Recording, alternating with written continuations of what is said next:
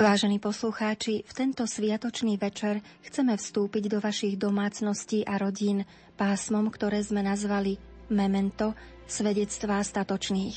70.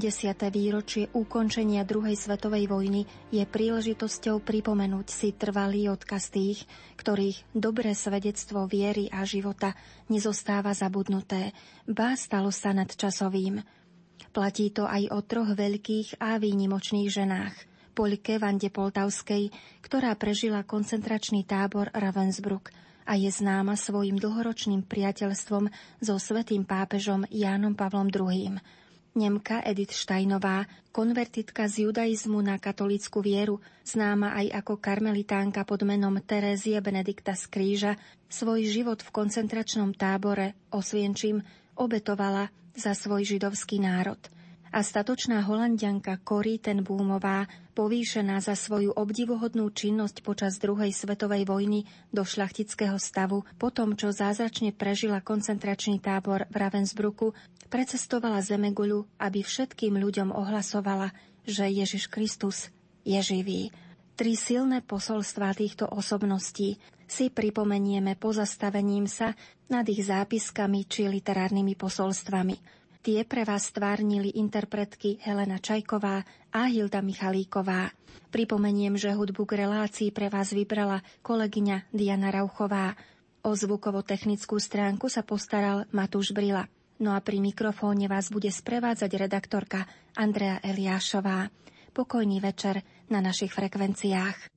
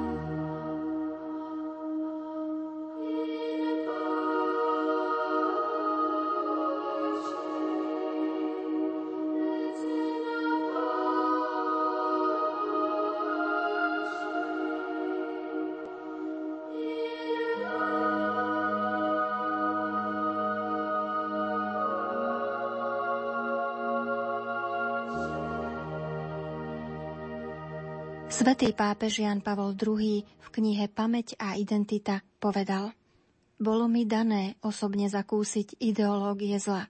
Je to niečo, čo nemožno vymazať z pamäti. Najprv nacizmus. To, čo človek videl v tých rokoch, bolo hrozné. Pritom mnohé rozmery nacizmu vtedy neboli viditeľné. Skutočný rozmer zla, ktoré sa prehnalo Európou, sme všetci nepoznali. Dokonca ani tí spomedzi nás, ktorí žili v samom jeho strede. Žili sme zatiahnutí do akéhosi veľkého výbuchu zla, až postupne sme si začali uvedomovať jeho skutočné rozmery. Zodpovední za zlo sa totiž usilovali za každú cenu ukryť pred očami sveta svoje zločiny.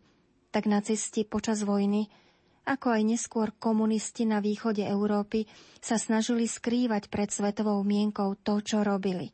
Západ predsa dlho neveril likvidácii Židov, až neskôr vyšlo všetko najavo v plnom rozsahu. Ani v Poľsku sa všeobecne nevedelo, čo nacisti robili s Poliakmi – Neskôr, už po skončení vojny, som si myslel. Pán Boh dal hitlerizmu 12 rokov existencie a po 12 rokoch tento systém padol. Zrejme to bola miera, akú Božia prozreteľnosť určila tomuto šialenstvu. Svetý pápež sa osobne poznal s odvážnou poľkou Vandou Poltavskou. Narodila sa v roku 1921 ako najmladšia z troch detí v Lubline – keď vypukla vojna, bola študentkou druhého ročníka gymnázia. Už počas vojny sa so skupinkou skautiek zapojila do pomocnej zdravotníckej služby a tiež do ilegálneho odboja. No zanedlho bola zatknutá gestapom a najprv uväznená na Lublinskom zámku. Potom ju odviezli do koncentračného tábora v Ravensbruku. O svojom pobyte napísala knihu, ktorú u nás poznáme v českom preklade pod titulom A bojím sa snov. Magistra Helena Čajková vám pripomenie niekoľko úrivkov z tejto knihy.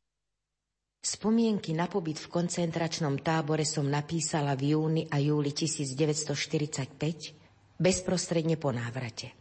Až do januára 1961 ležali v šuflíku. Pôvodne som nepočítala s tým, že by som ich niekedy vydala. Dôvod ich vzniku bol iný a asi by som mala povedať, aký, aby som aspoň čiastočne vysvetlila príliš osobný tón, ktorý je v nich cítiť. Po 20-dňovom putovaní som sa 28.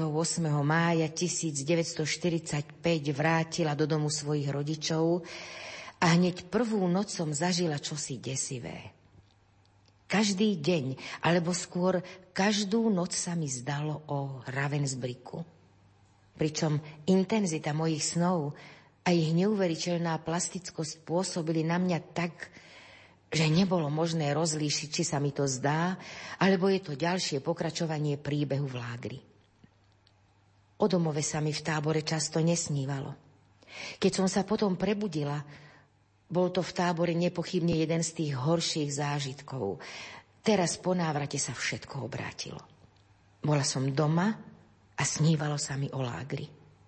Jeden za druhým sa mi vo sne tie dni zjavovali. Nemalo to konca kraja a nedokázala som pochopiť, že sa môže niekomu toho toľko nasnívať za jednu noc. Odsúvala som spánok na čo najvzdialenejšiu hodinu, bez toho, aby som sa s niekým o tom rozprávala. Napätie mojich nocí bolo napokon až také, že som sa prestala ukladať k spánku, už som ďalej nedokázala tie sny z koncentráku znášať. Trvalo to niekoľko dní. Napokon na mňa však doľahla taká únava, že som sa rozhodla niečo s tým urobiť. Dlho som rozmýšľala, s kým by som sa o tom mohla porozprávať. Najbližším som sa s tým zveriť nemohla. Trápili by sa a dosť útra by aj tak pôsobil už môj pobyt v tábore. V deň mojich prvých menín po návrate 23. júna Prišlo mnoho ľudí, dostala som množstvo kvetov, na večer sa zastavila aj moja milá pani so šedinami na hlave, moja dávna učiteľka. Povedala som jej, že tomu vôbec nerozumiem. Prežila som tábor, teraz však nedokážem znášať tie sny, že to asi nie je normálne. Nič mi na to nepovedala. Ale prišla na druhý deň a oznámila mi, že s tým bola u psychiatra, svojho známeho, už staršieho človeka, ktorý jej povedal, aby som všetko, čo sa v tábore dialo, povedala niekomu, komu dôverujem. Dôverovala som mnohým ľuďom, ale o tábore som im rozprávať nechcela. Nesúhlasne som zavrtela hlavou, to vôbec neprichádza do úvahy. Komu mám o tom rozprávať? Starým rodičom? Sestrám? Ešte keby som mala brata, muža, ktorý by to uniesol možno. Ale takto Moja učiteľka sa však nedala len tak ľahko odradiť.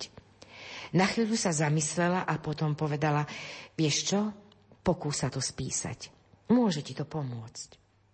Najprv som túto myšlienku odmietala, ale potom počas noci, keď sa objavil strach zo snou, začala som písať. Písala som len v noci. Istého júlového alebo augustového rána v roku 1945 som skončila, strčila som spomienky do šuflíka a skutočne, prvý raz po svojom návrate som zaspala bez snov. Mojej starej pani učiteľke som napísala krátku správu, že to naozaj zafungovalo. Hoci neskôr sa mi ešte o tábore občas snívalo, stávalo sa to len v časoch veľkej únavy. Vedela som, že si musím oddychnúť. Dodnes je to pre mňa varovný signál, že musím jednoducho na chvíľu prestať. Po desiatich rokoch som sa o mojich spomienkach komu si zdôverila a po 15 rokoch ma prehovorili, aby som ich vydala knižne. Prešla som ich, pôsobili na mňa príliš intimne a priam desivo. Niektoré časti som vyškrtala. S odstupom 20 rokov sa na to dnes pozerám s nadhľadom. Za pár dní uplynie 20 rokov od môjho zatknutia. Krakov, 10. januára 1961. V októbri 2008 Vanda Poltavská dopísala. Keď som likvidovala svoj archív, dostal sa mi náhodou do rúk zabudnutý text, ktorý som napísala v septembri 1945 po príchode do Krakova. Ide o pokus bilancovať môj život – Nazvala som ho Moja cesta, bilancia vojnových ziskov a strát. Text vznikol po napísaní spomienok, ktoré som sa v zápätí rozhodla vydať a dať im názov O viac než o život. Prvý vydavateľ ho zmenil na A bojím sa snov.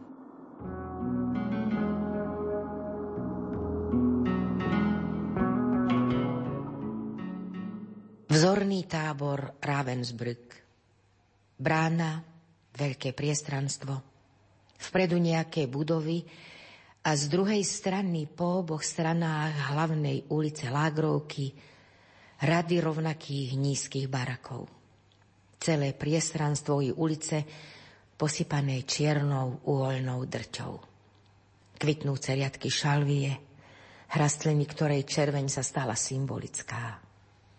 Nevinná kvetina, ktorá vo mne dodnes vyvoláva odpor. Nemám ju rada a nemôžem sa na ňu dívať. Zvedavo sme sa rozhliadali. Hladká, vysoká stena, ktorá sa nedala preliesť. Za ňou drôty vysokého napätia a strážne veže. Ten tábor starostlivo strážili a bol dobre uzavretý. V diaľke po piatich prichádzali rady žien – všetky v rovnakom modrošedom pruhovanom oblečení. Pátravým pohľadom sme si ich obzerali, ja dokonca s nenásytnou zvedavosťou. Zarazila ma desivá bezvýraznosť a prázdnota ich tvárí. Boli takmer na nerozoznanie.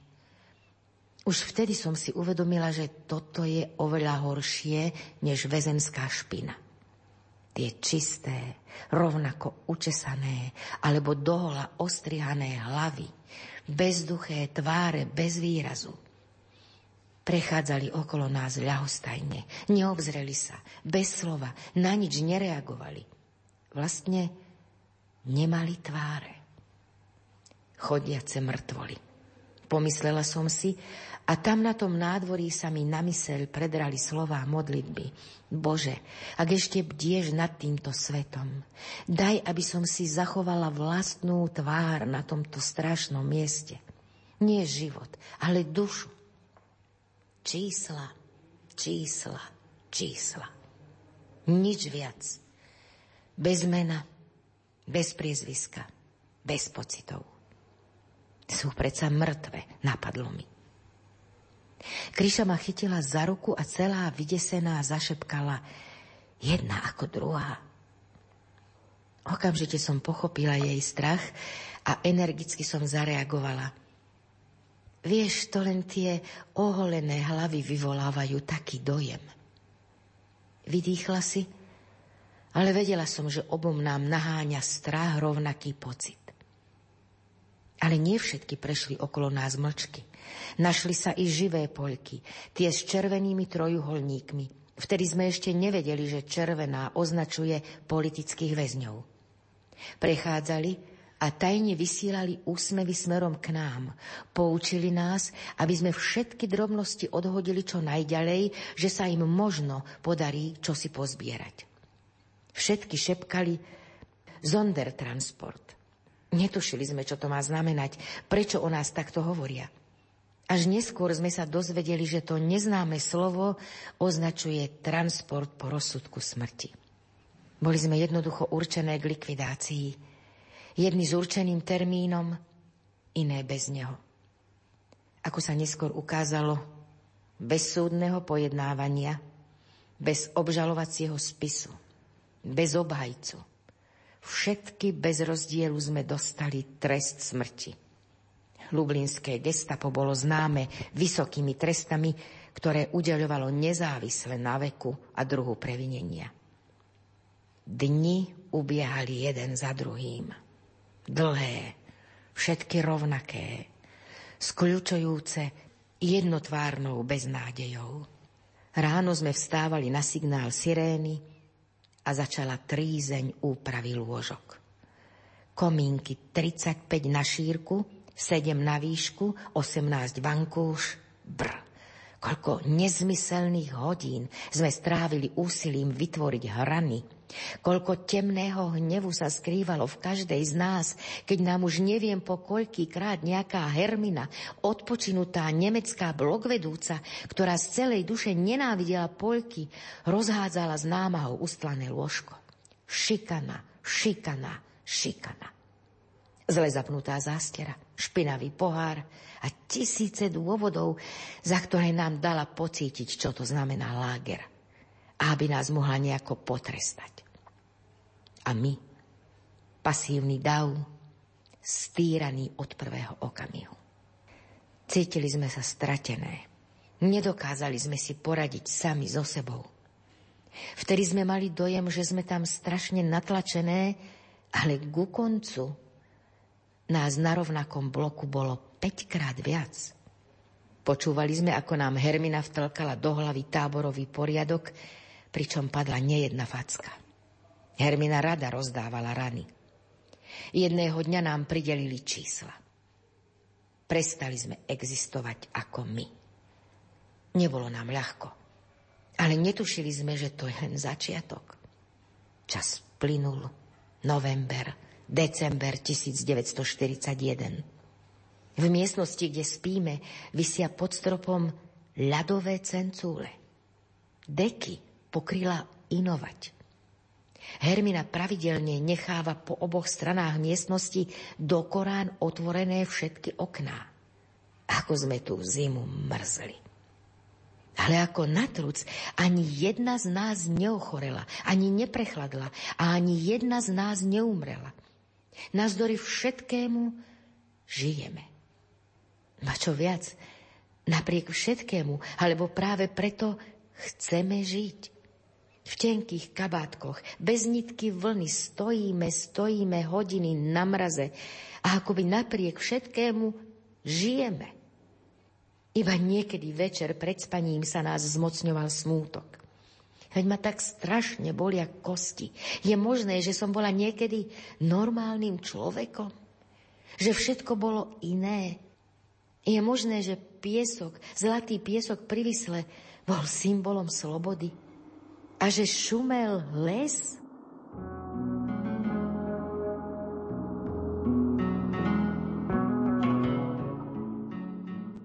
O Ravensbrücku bolo známe, že išlo o tábor určený pre ženy, kde boli podrobované aj rôznym brutálnym medicínskym experimentom. Ženy, ktorým sa zázrakom podarilo prežiť, si niesli následky do konca života. Výsledkom boli napríklad nohy ťažko zjazvené od hlbokých rezných rán. Lagrovi Kati tomu hovorili kostné operácie. Vanda Poltavská o tom píše. Sestra prišla po krv a moč. Od tej doby nám každý druhý deň odoberali krv a moč a odnášali na rozbor. Rozdala nám teplomery. O chvíľu si pre ne prišla. Pozrela som sa na lesklý pásik a nahlas som prečítala 40 stupňov a dielik k tomu. Čože? A to som ešte celkom privedomý. Zielonková vedľa mňa mala 40 stupňov a postupne i ďalšie. Vanda mala najnižšiu 39,7 stupňov. Zielonkovej vyhnila v nohe ryha, po ktorej stekal hnis. Okrem rany samotnej mala ešte úbytok svalstva. Nohy boleli, hlavy boleli.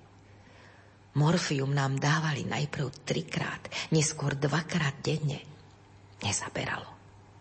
Keď nám odviazali obvezy z nôh, prvýkrát som uvidela naše rany. Všetky na rovnakom mieste, pozdĺž pravej lítkovej kosti, 4 až 6 cm nad členkom, nezošité, dlhé približne 15 cm. Šírka sa zväčšovala primerane s číslom. Položila som na ňu ruku. Bola rana širšia, žltozelená, Šíril sa z nej zápach. Ležali sme tam niekoľko hodín.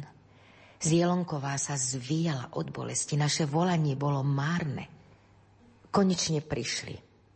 Jedenáct zdravých mužov pozorovalo šesť bezbraných žien. Na prestieradli si rozložili grafy s teplotami a s výsledkami rozborov krvi a moču. Kostné operácie aj keď takmer bez horúčky boli nesmierne bolestivé. Asi spočívali v odlupovaní o kostice. Premýšľali sme, čo je lepšie. Operácia alebo poprava. V tej dobe sme si už všetky uvedomovali, že iné riešenie pre nás neexistuje. Pre Zondertransport existovala iba smrť alebo operácia. Že by mohlo byť jedno i druhé, sme vtedy netušili. Správa o smrti Krasky sa rozletela po tábore a náš Zondertransport sa dozvedel o novej možnosti. Smrť v dôsledku pokusnej operácie.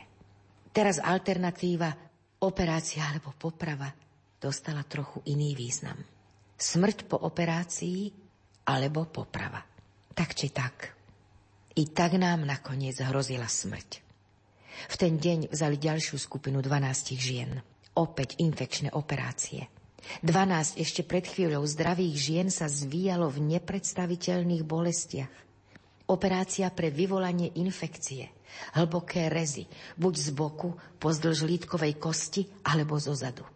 Opäť 12 srdc tlklo zúrivým rytmom pri zvýšenej teplote 40 stupňov Celzia.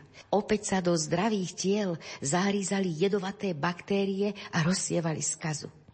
Priebeh operácií bol nesmierne ťažký. Šialená horúčka, oslabené srdce a bolesť, bolesť, bolesť. Teraz už o pokusných operáciách vedel každý z tábora. Nedalo sa to dlho udržať v tajnosti. Nemecké informátorky začali rozširovať falošné správy o údajných odmenách niekoľko tisíc mariek, ktoré za nás mali dostávať naše rodiny doma. Hrôza doľahla na náš zadrátovaný kúsok zeme a držala nás v pevnom zovretí. Človek sa stále menej stretával s úsmevom, s pevom. Dokonca ani slzy neronil uštvané prácou, stratené uprostred cudzieho davu. Nevideli sme pred sebou žiadnu nádej na zajtrajší deň. Mali sme pocit, že horšie to už byť nemôže.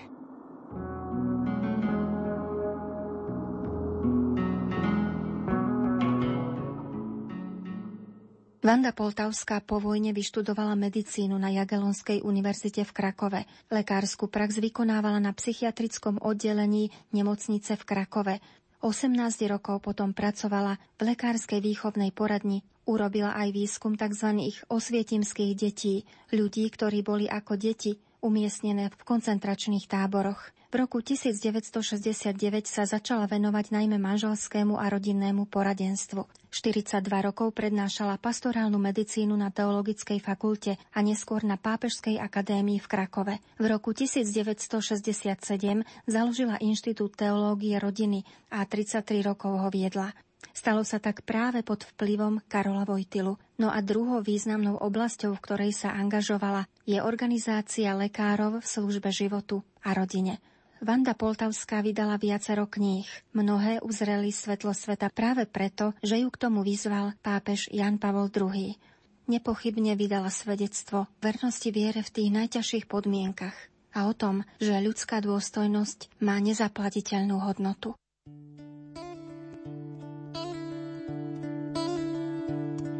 Si sám a každý tvoj dých úzko zviera.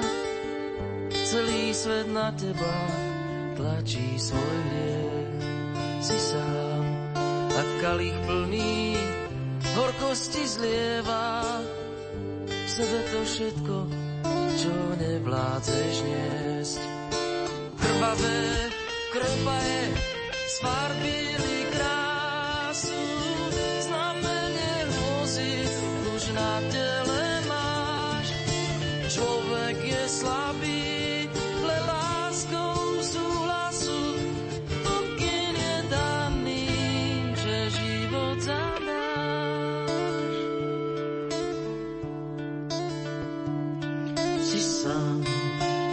všetci blízky, strachu tu nie sú, na kríži pribitý, už dosiahaš cieľ si sám.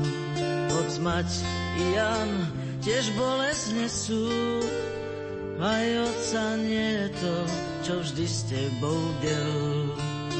Krvavé kropaje sfarbili krásu,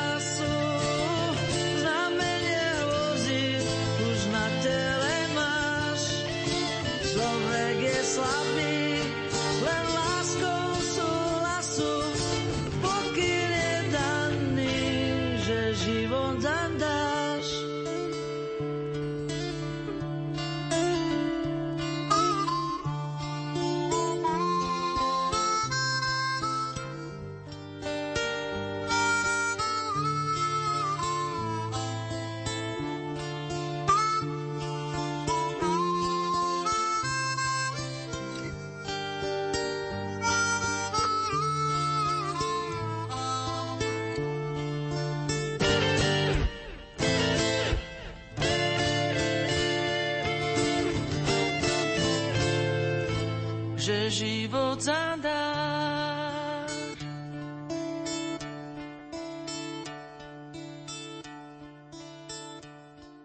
Svetý pápež Jan Pavol II pri svojej návšteve Poľska v júni roku 1997 v kolégiu svätej Anny v Krakove povedal Hľadanie pravdy má v živote človeka podstatné miesto. Človek má totiž živú skúsenosť s tým, že pravda je pred i nad ním samým. Človek ju netvorí, ale ona sama sa pred ním odkrýva, ak ju vytrvale hľadá.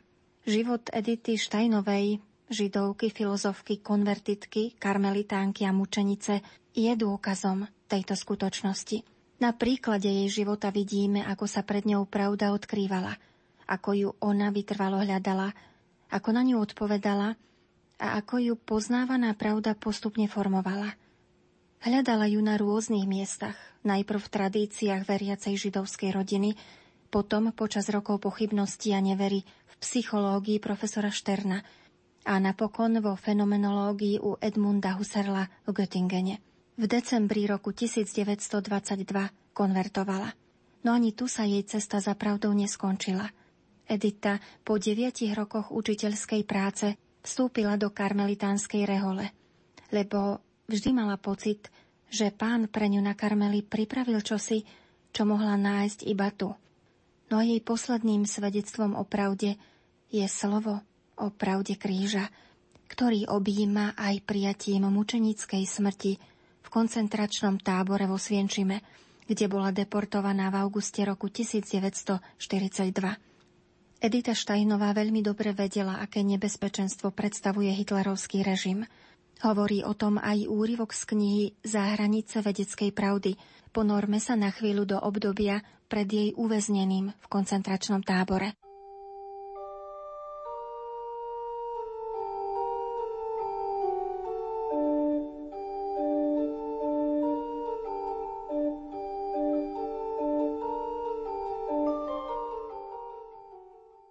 Aby nevystavila ani Karmel, ani seba nebezpečenstvu, úradom lojálne podávala požadované údaje o sebe. Nadobudla presvedčenie, že dlhší pobyt v Holandsku už pre ňu nie je možný. S myšlienkou na nový útek pred okupantmi sa obrátila na svojich priateľov vo Švajčiarsku, kde medzi katolíckou inteligenciou bola ešte v živej pamäti vďaka svojim prednáškam v Cürichu a v Ženeve. Pani Negeliová a doktorka Verena Borzingerová z redakcie Katóliše Švajcerin okamžite začali rokovania s jediným Karmelom vo Švajčiarsku, Le Paquier, ktorý bol blízku Freiburgu a tiež so štátnou správou. Medzi karmelitánkami v Le Paquier žila istá sestra, ktorej reholné povolanie sa kryštalizovalo pod vplyvom už spomínaných prednášok Edity Štajnovej. Táto sestra a nie len ona, predstavila Teréziu Benediktu vo veľmi dobrom svetle a vďaka svojim známym sa postarala aj o ďalšie potrebné odporúčania. Vo Švačiarsku nechápali celkom úplne nebezpečenstvo, ktoré hrozilo sestre Terézi Benedikte. Arcibiskup Besson jej s istým údivom udelil povolenie na presťahovanie. Keď už boli všetky formality vybavené, nastal ďalší problém – Sestra Terézia Benedikta nechcela cestovať bez Rózy. Matka predstavená z Lepakie využila svoje konexie a pokúsila sa nájsť primerané miesto aj pre Rózu. Rozhodli sa, že ju príjmu ku karmelitánkam tretieho rádu, avšak najprv museli získať povolenie z materského kláštora vo Francúzsku. Keď po dlhom čase toto povolenie prišlo, začali robiť problémy civilné úrady – Doktorka Borzingerová behala z úradu do úradu. Čas plynul. Listy zechtu boli čoraz viac nepokojné. Sestry písali, že sa obávajú toho najhoršieho. Vo Švajčiarsku však tieto ich obavy pokladali za prehnané. Hneď po prvej správe o prijatí si sestra Terézia Benedikta podala žiadosť o vízum na vycestovanie do Švajčiarska. Možno práve týmto vzbudila pozornosť u polície – Obe sestry, Benedikta i Róza, dostali pozvanie do Maastrichtu. Provinciál holandských karmelitánov Cornel Lenisen tam cestoval v ich mene s istotou, že vzhľadom na prísnu klauzúru, ktorá zavezuje sestru Teréziu Benediktu, túto vec vybaví sám. Nemecká policia ho však prijala veľmi zle a požadovala, aby sestry Štajnové prišli osobne. Obe sa teda vybrali na cestu, nevediac, čo ich čaká. Na úrade v Maastrichte sa odohrala malá epizóda, veľmi typická pre sestru Teréziu Benediktu. Ako sa neskôr zdôverila matke predstavenej, pri vstupe na komisariát zacítila vnútorný impuls, aby úradníkov pozdravila pozdravom obvyklým pre reholníkov. Grüß Gott. Chvíľu však vo vnútri zápasila, či si ich takýmto poľudsky povedané nerozvážnym pozdravom nepopudí proti sebe. Ale predsa sa jej len zdalo, že Boh to od nej chce, lebo tu nešlo o politický boj, ale o boj proti Kristovi. Úradníci na nich pozreli s údivom a žiadali od nich osobné doklady. Keďže v nich nemali napísané veľké je, Júde. A taktiež im chýbalo zákonom predpísané meno Sára pred ich menami. Hrubo im vynadali a nariadili im okamžite napísať na príslušný policajný obvod vo Vroclavi a čo najpokornejšie poprosiť o doplnenie zápisov. Ďalej si museli na odev okamžite prišiť žltú hviezdu, ktorá označovala osoby židovského pôvodu. Z tohoto dôvodu museli obe sestry navštíviť židovskú radu. kde ich síce milo prijali, ale hneď ich aj pripravili na výsluch v Amsterdame.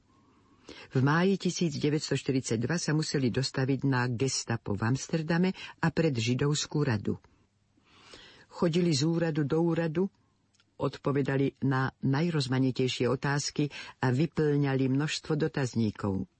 Gestapo ich vypočúvalo bez ceremónií, žiadajúc napríklad, aby stáli od seba na 3 metre a podobne. Od jedného žičlivého úradníka z Kolína sa Terézia Benedikta dozvedela o bombardovaní v Nemecku a o zničení starobilého karmelitánskeho kostolíka pri Šnurgase. Rozhovor s týmto úradníkom ju utvrdil v tom, že jej záležitosť ohľadom vycestovania do Švajčiarska sa včas nedotiahne do konca. Obrátila sa teda s istou prozbou na Španielsko. V júni napísala do Kolína – už asi mesiac nosím na srdci lístok s citátom z Matúša. Keď vás budú prenasledovať v jednom meste, utečte do druhého. Rokovania z Lepakie pretrvávajú, ale ja som tak ponorená do svätého Jána z kríža, že všetko ostatné mi je cudzie.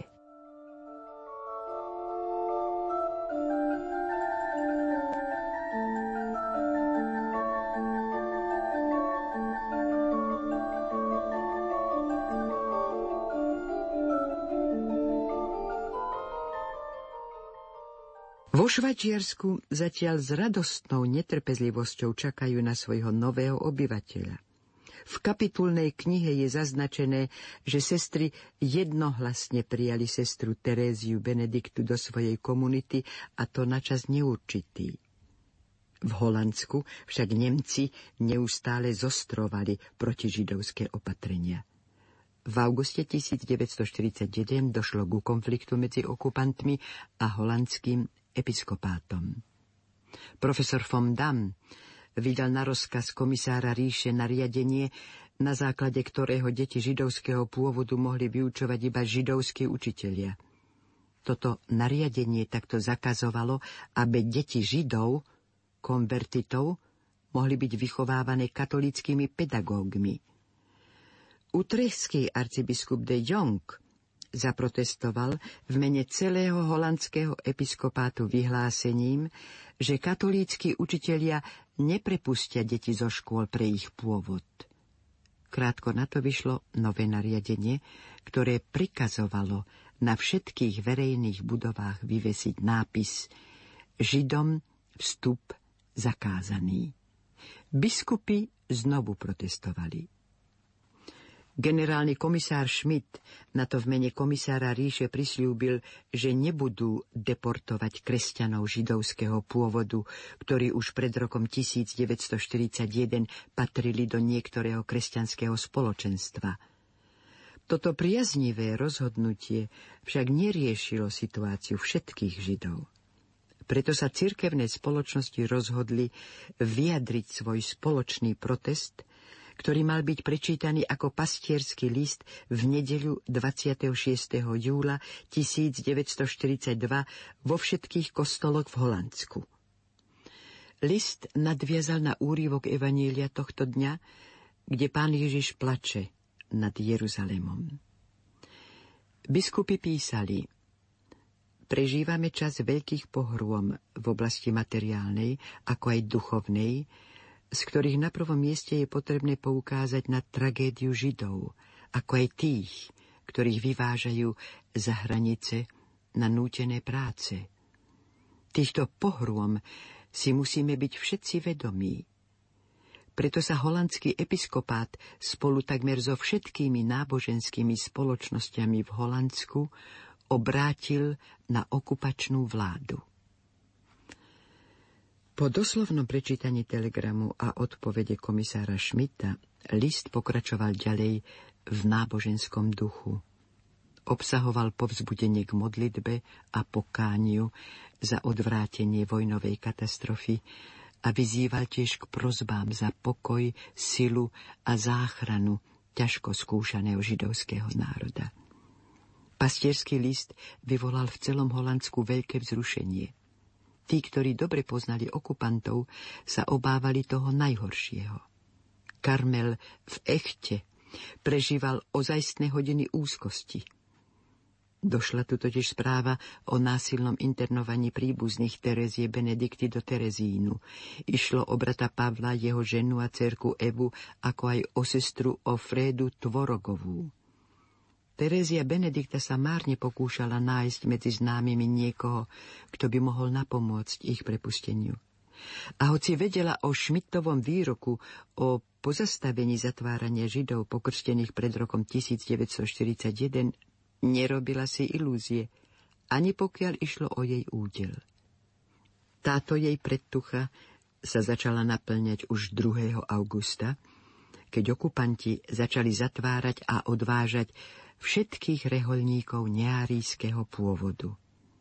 Bolo akorát 5 hodín popoludní a nič netušiace sestry karmelitánky Vechte sa zhromaždili v chóre na modlitbu. Sestra Terezia Benedikta práve čítala text na rozjímanie, keď sa na vrátnici ozval zvonček.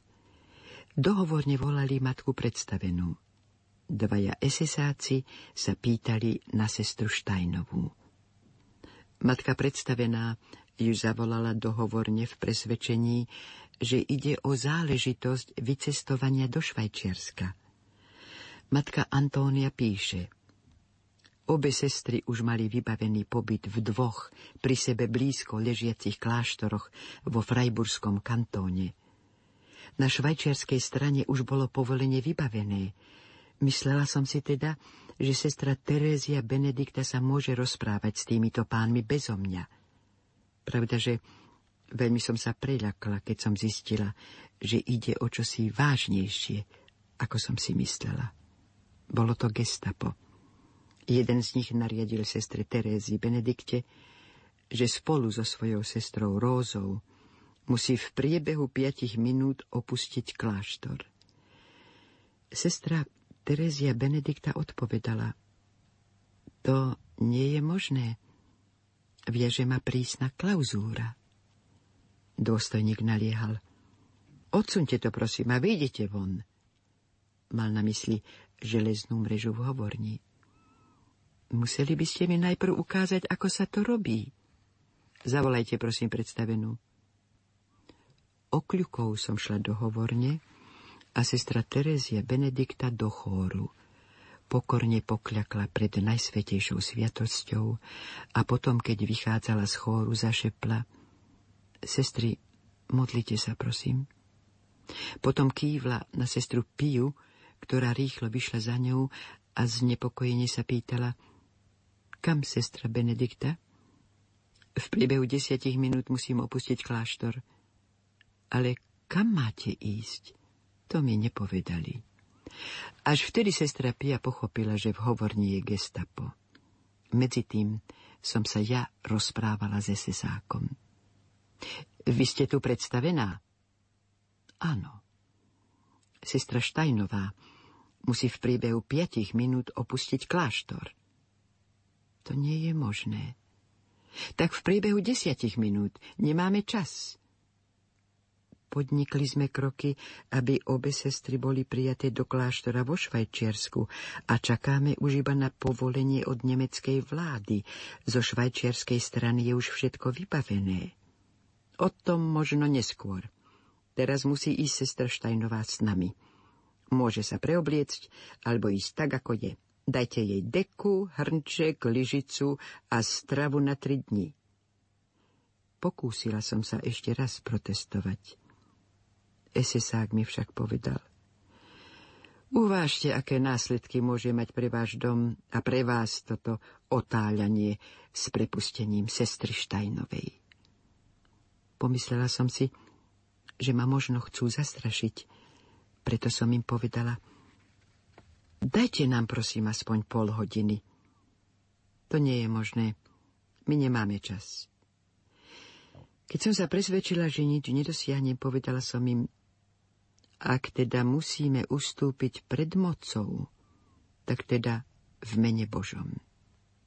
Terézia Benedikta už v septembri 1941 napísala K rehoľnej chudobe patrí aj dispozícia opustiť milovaný kláštor. Je teda našou svetou povinnosťou prísne zachovávať predpisy klauzúry, aby sme bez veľkých prekážok, ukrytí s Kristom, žili v Bohu. Ak v tom budeme verní a predsa nás jedného dňa vyhodia na ulicu, tak vtedy pán pošle svojich anielov, aby sa ako šík rozostávali vôkol nás a ich neviditeľné krídla ochránia naše duše istejšie ako najhrubšie a najvyššie múry Karmelu. Môžeme ho síce prosiť, aby nás ušetril od tejto skúsenosti. No pritom treba veľmi vážne a úprimne dodať. Nie moja, ale tvoja vôľa. Nech sa stane.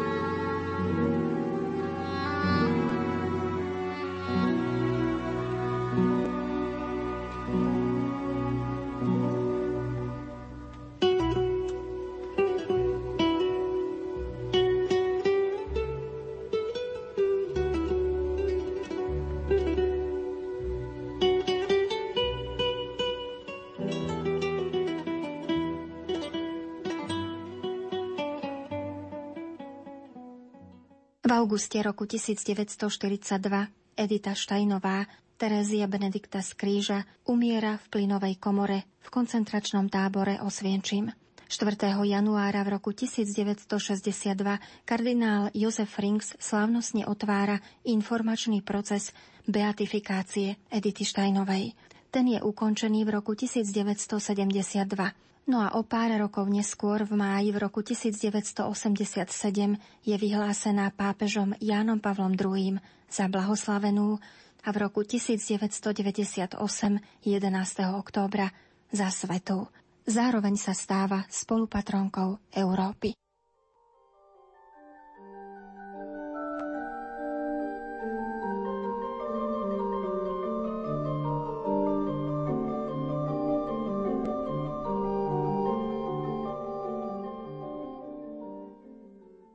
Meno Cory ten Búmovej nie je u nás až také známe.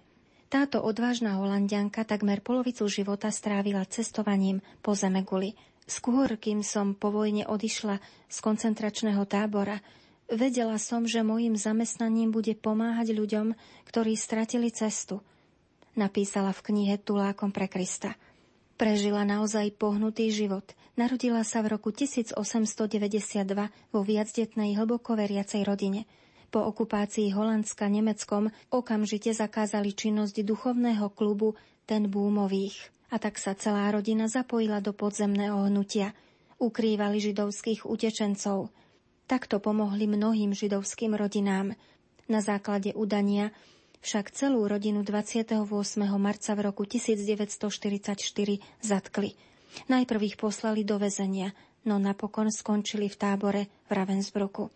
Kory síce prepustili v roku 1944, ale ako uviedla, jej prepustenie bolo iba administratívnou chybou a neskôr všetky väzenkyne jej veku postrielali.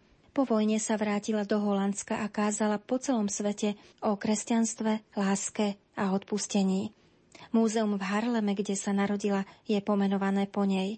Zomrela ako 91-ročná práve v deň svojich narodenín. Svoje zážitky z obdobia vojny opísala v knihe Útočište a svoju misiu po svete v knihe Tulákom pre Krista. Stojí za to pripomenúť si niektoré jej myšlienky zo spomínanej knihy Tulákom pre Krista. Škola života ponúka niektoré náročné kurzy, ale práve v tvrdej triede sa človek naučí najviac, najmä keď je vašim učiteľom Pán Ježiš, píše Kori ten Búmová. Zároveň priznáva, že najťažšie lekcie utržila v úzkej cele vo väzení 6 krokov dlhom a 2 kroky širokom, s dverami, ktoré sa otvárali iba zvonku. A neskôr medzi plotmi s ostnatým drôtom, nabitým elektrickým prúdom v Ravensbroku, kde zahynulo viac než 96 tisíc žien.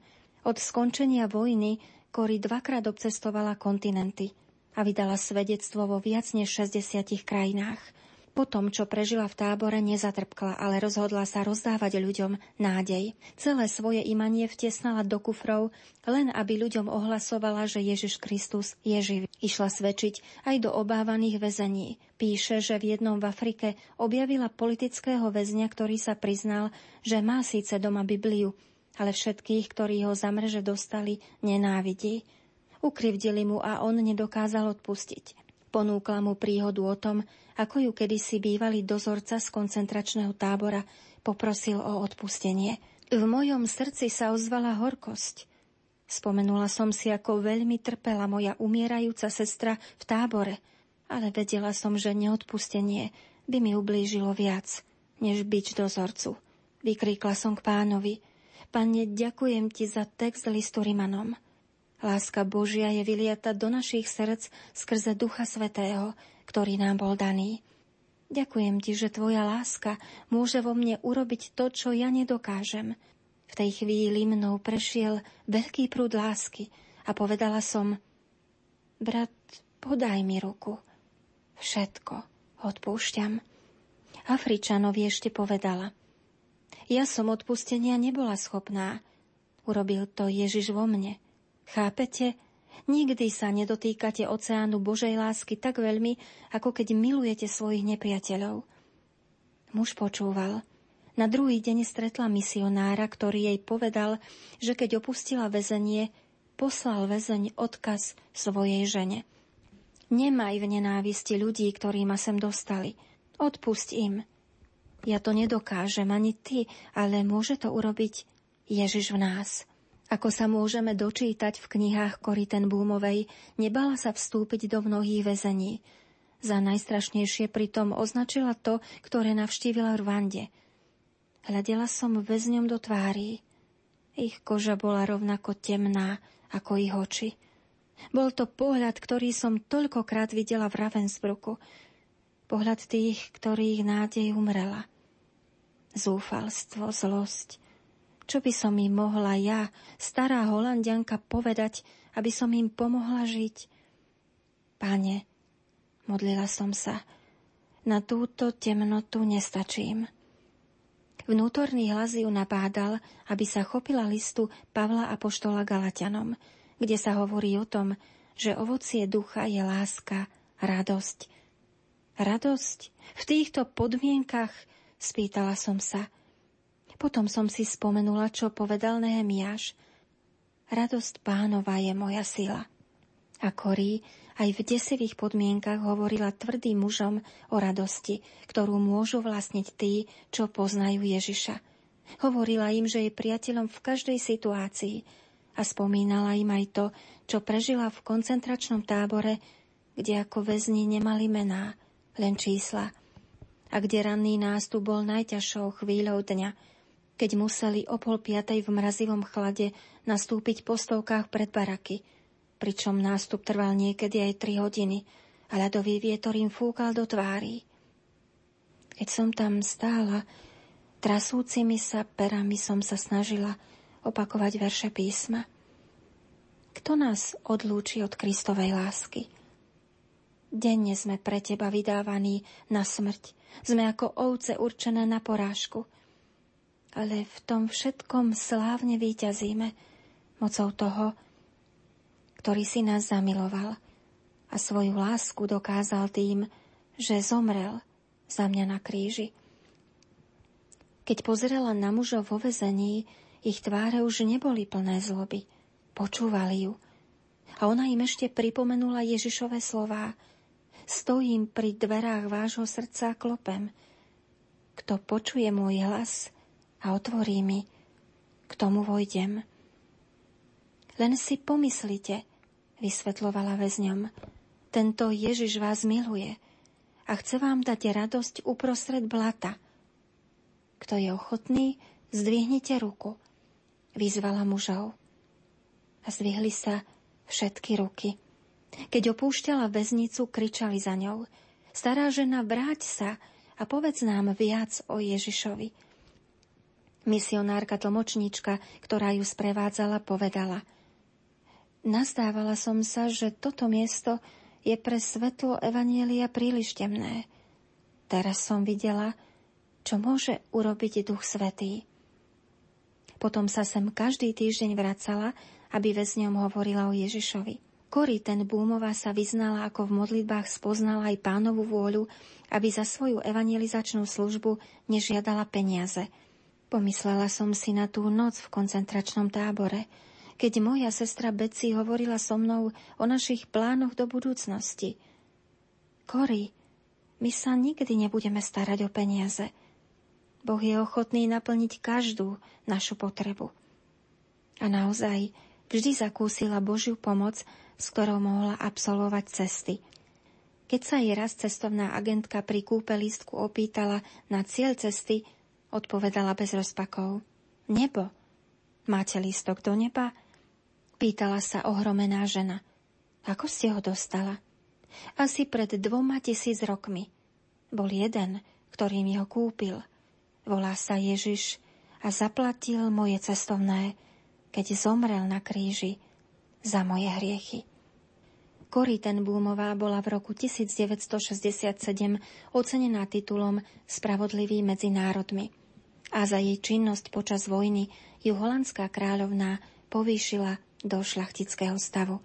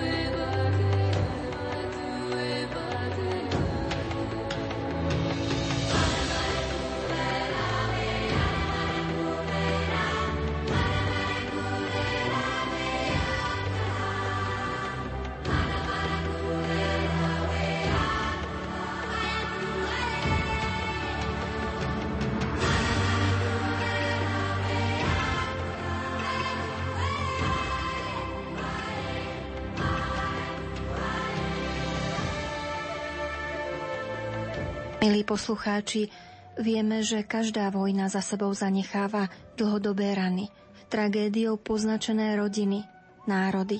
Vo viere máme nádej, že všetky obete vojen pán objal vo svojom milosrdenstve.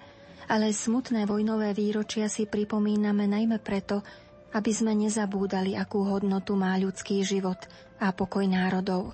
Náš pán nás to učí z kríža, Všetkým nám dal ľudskú dôstojnosť Božích detí, dar z najcennejších. A každý z nás môže na tom svojom mieste, kde sa nachádza, urobiť niečo preto, aby ľudská dôstojnosť nebola viac pošliapavaná vo vojnách, a to najmä šírením pokoja a Božieho milosrdenstva. Práve to sme chceli pripomenúť touto reláciou a odkazom troch výnimočných žien, Vandy Poltavskej, Edith Štajnovej alebo sestry Terézie Benedikty z Kríža a Kory Tenbúmovej. Pripomeniem, že za reláciou stojí tento tvorivý tím. Hudobná redaktorka Diana Rauchová, zvukový majster Matúš Brila, interpretky Helena Čajková a Hilda Michalíková. No od mikrofónu sa dovedkom do počutia pri našich ďalších programoch lúči autorka relácie Andrea Eliášová.